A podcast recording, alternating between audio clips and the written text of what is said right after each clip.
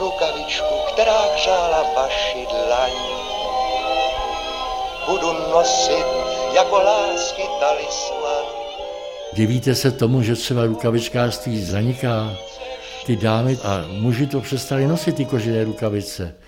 V Praze třeba nevlezla dáma do elektriky, aby neměla na rukou rukavičky, které by jako hrály s kostýmem a ošacením. A dneska, to se podívejte, nikdo to nenosí. Karel Bednář se rukavičkářem začal učit v roce 1947.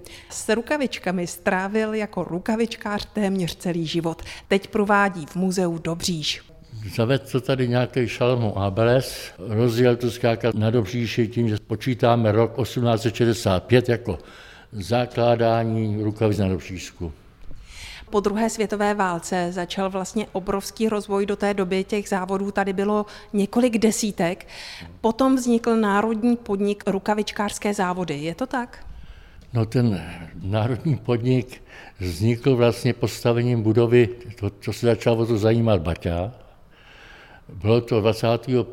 dubna 1948 kdy byl položený základní kámen k rukavičkářským závodům. A představte si, v roce 50 už se v té budově první dělalo.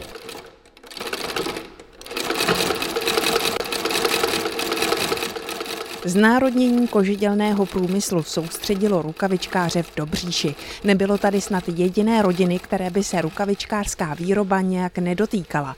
Za prací sem do Dobříše dojížděli lidé nejméně z 50 obcí v okolí. Ten rok, bych řekl 67, bylo asi největší výroba, protože se pořád byl jenom zájem o to, kolik to dokážeme udělat. A můžu vám, že jsme nestačili. Měli jsme i výrobu ve Vietnamu, v Sovětském svazu, Maďarsku. I tak jsme vlastně nestačili plnit úkoly. Dělalo se kolem těch 6 milionů párů ročně. Přestože to se zdá hodně, tak za první republiky se vyrábělo 18 milionů, abyste si dovedla představit. Teď jsme došli až do takové jakési rukavičkářské dílny. Tady na fotografii jste přímo vy, když vám bylo 25 a pracujete na jedné z rukaviček. Vy jste říkal, že ty stroje jste si také sami vyráběli. No, vyráběli jsme si je proto, protože jsme neměli kde je nakoupit, proto jsme teda byli odkázáni na to si je vyrobit sami. No. Rukavice z Dobříše vzbudily obdiv na výstavách Expo v Bruselu i v Montrealu. S růstem výroby vznikala i nová sídliště a učilištěm prošly stovky učňů. Podnik ale začal v 90. letech ztrácet dech. Státní podnik ukončil výrobu v roce 1992.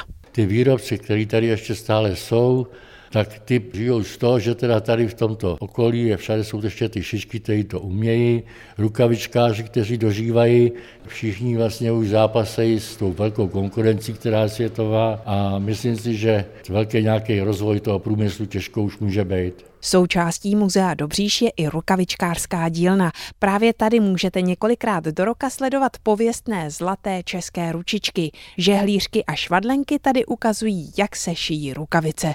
Bára Kvapilová, Český rozhlas Region.